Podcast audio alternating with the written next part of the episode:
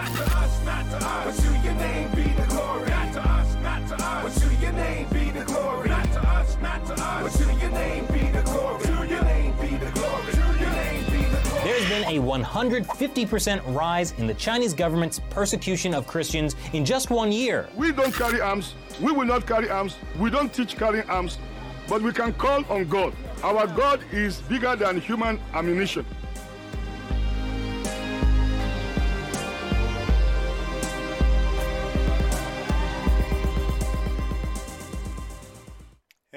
Everybody, welcome back to the Fifth Seal, episode 41. I'm your host, Norm, the Master's Dog Dunham, aka the Evangelical Norm. The Fifth Seal is a podcast that I do to bring awareness and prayer to our persecuted brothers and sisters around the world who are persecuted because of their faith in Jesus Christ. Every year, I count down the top 50 countries on Open Doors USA's World Watch List from January through October. Twice a month, I count down from 50 to number 31. Uh, and then throughout the month of November, which about 11 years ago I deemed to be Persecuted Church Awareness Month, I count down from 30 to number one. It is a countdown, which is why the episode numbers go backwards. You're not going crazy. Two weeks ago, we did episode 42. Today is episode 41. The second Wednesday in June will be episode 40, and so on through the end of November to the last day of November when we reach number one, which is the worst country uh, for Christians to live in based upon the persecution they, they endure because of their faith in Jesus Christ. So there's just a little bit of background on the podcast for those who are new. All that being said, it is Wednesday, uh, May 25th, and this is our update on the persecuted church around the world. This from ChristianPost.com. If I can get to the headline. Muslim youth attack churches after arrest of perpetrators in murder of Christian student Deborah Emmanuel.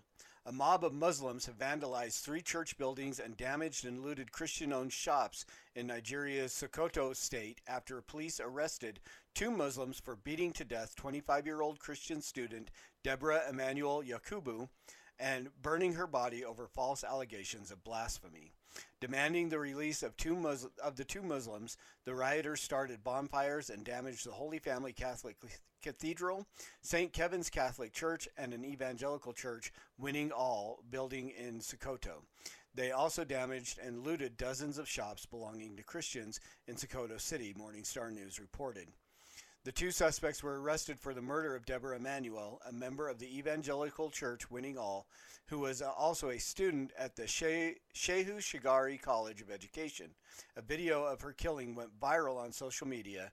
A portion of her, well, you can't see it, we're not going to show the video. Hundreds of Muslims here in Sokoto this morning converged at various points in the city to protest the arrest of two Muslims who were involved in the killing of Deborah. Area resident Angela Anthony was quoted as saying, quote, in spite of efforts by the police and other security agencies to prevent them from becoming violent in their protest, these Muslims still succeeded in attacking and destroying, unquote. The Reverend Christopher Omotosho, the spokesman, spokesman for Sokoto Diocese said the protester, protesters also shattered the windows of the diocese Bishop Lawton Secretariat and vandalized a bus parked on the premises. They also attacked the diocese Bakhita Center in Alayu Jodi Road and set a bus on fire, he was quoted as saying. Deborah, who lived with her parents in Sokoto, was beaten, stoned to death, and her body set on fire as she was falsely accused of blaspheming the Islamic prophet Muhammad because she had refused to date a Muslim, sources were quoted as saying. After Deborah's body was buried in her hometown in Niger State Saturday, her parents told the local media they had left everything to God. Quote, We can't say or do anything except to take it easy as an act of God.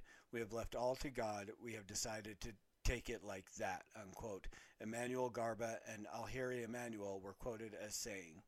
The video posted on so- social media shows her lying still on the ground as she tried to protect her head with her left arm as male and female students gathered around, beating her with sticks, throwing large stones, and shouting Allahu Akbar or Allah is greater. And she pleaded with her classmates not to kill her. It's getting harder for me to to do these stories as just like straight out kind of news stories, which I started out trying to do, just presenting them straight as news. But I mean, when you have pictures of beautiful young women like this who were murdered because of their faith in Christ. She refused to date a Muslim student, so they accused her of blasphemy and beat her to death, stoned her to death, and then burned her body, all the while shouting Allahu Akbar, the, the Islamic uh, jihadi battle cry. Around this, as she as she pled with them, her classmates, people that she went to school with on a day to day basis, not to kill her. And this is happening. I mean, I almost, I almost uh, overlooked this story because it's like it seems like every story we do is something out of Nigeria, something out of Nigeria. It's like this ongoing thing. And so I was going to try to find something in India, and I'm like, no, you know what? If this is happening in Nigeria, let's keep our spotlight on Nigeria because in the last within easily within the last 10 years or less over 10,000 Christians in this nation of Nigeria have been murdered because of their faith in Jesus Christ. Whether it be through Boko Haram, Al Shabaab, Fulani militants, or classmates angry because she would not date a Muslim student and accusing her of blasphemy and murdering her and and spreading the video on social media. This is what our brothers and sisters are enduring around the world because of their faith in Jesus Christ.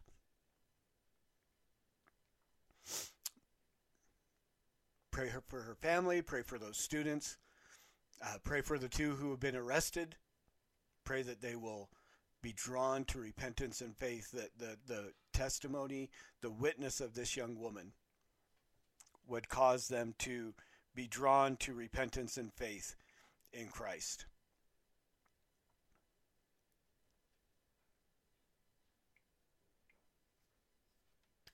Sorry. It's not good for podcaster to be speechless. So that brings us to our world watch list country for today, Mozambique. Um, a few facts about Mozambique. Region is Africa. Persecution type is Islamic oppression. The main religion is Christianity. The persecution level is very high. Population is 33,230,000, of which about 18 million are Christians, so slightly over 50%. Government is a presidential republic, and the president, the leader is President Filipe Jacinto Nyusi. So, what does persecution look like in Mozambique? For Christians in, in Mozambique, Islamic oppression is the most common form of persecution. Open Doors, uh, one Open Doors country expert shared that, quote, radical Islamic attacks have claimed the lives of many Christians, unquote. The brutality of these groups has only increased, including a prominent extremist group has links to the Islamic State group. The presence of drug cartels in some areas is making the lives of Christians, especially church youth workers, very difficult. What has changed this year? So, Mozambique joined the top 50 in 2021 after extremist Islamic attacks claimed the lives of many Christians there, and it has risen several spots in 2022. An Islamic State affiliated group is seeking to establish an Islamic caliphate in Mozambique. Their efforts have included numerous atrocities, burned churches and religious schools, and displacement of tens of thousands of people from the northern part of the country. These attacks have allowed religious persecution, which used to be limited almost entirely in the north, to spread, and drug cartels in some areas make the lives of Christians, especially church youth workers, more difficult in addition to the violence pressure in addition to the violence, pressure has increased on believers in Mozambique. The persecution of Christians is most severe in the northern areas due to Islamic State affiliated extremists carrying out violent attacks as they seek to spread their influence and control. So, some prayer points for Mozambique. Pray with churches and their leaders who have taken in thousands of families displaced by the violence. Pray that they will respond with compassion and understanding, especially towards the traumatized and vulnerable. Pray for wisdom in how to best reach these families and support them in their time of need. Pray for economic development in the region. Unemployment and lack of basic services have left youth disillusioned and angry. As a result, many have joined Islamic extremist groups. Pray that the government and international partners will ensure that all benefits from these community all benefit from these community projects. And pray for wisdom and provision for open doors as we determine the appropriate interventions. Pray for protection over staff as they travel to volatile regions. Pray for his blessing on all logistics. Let's pray.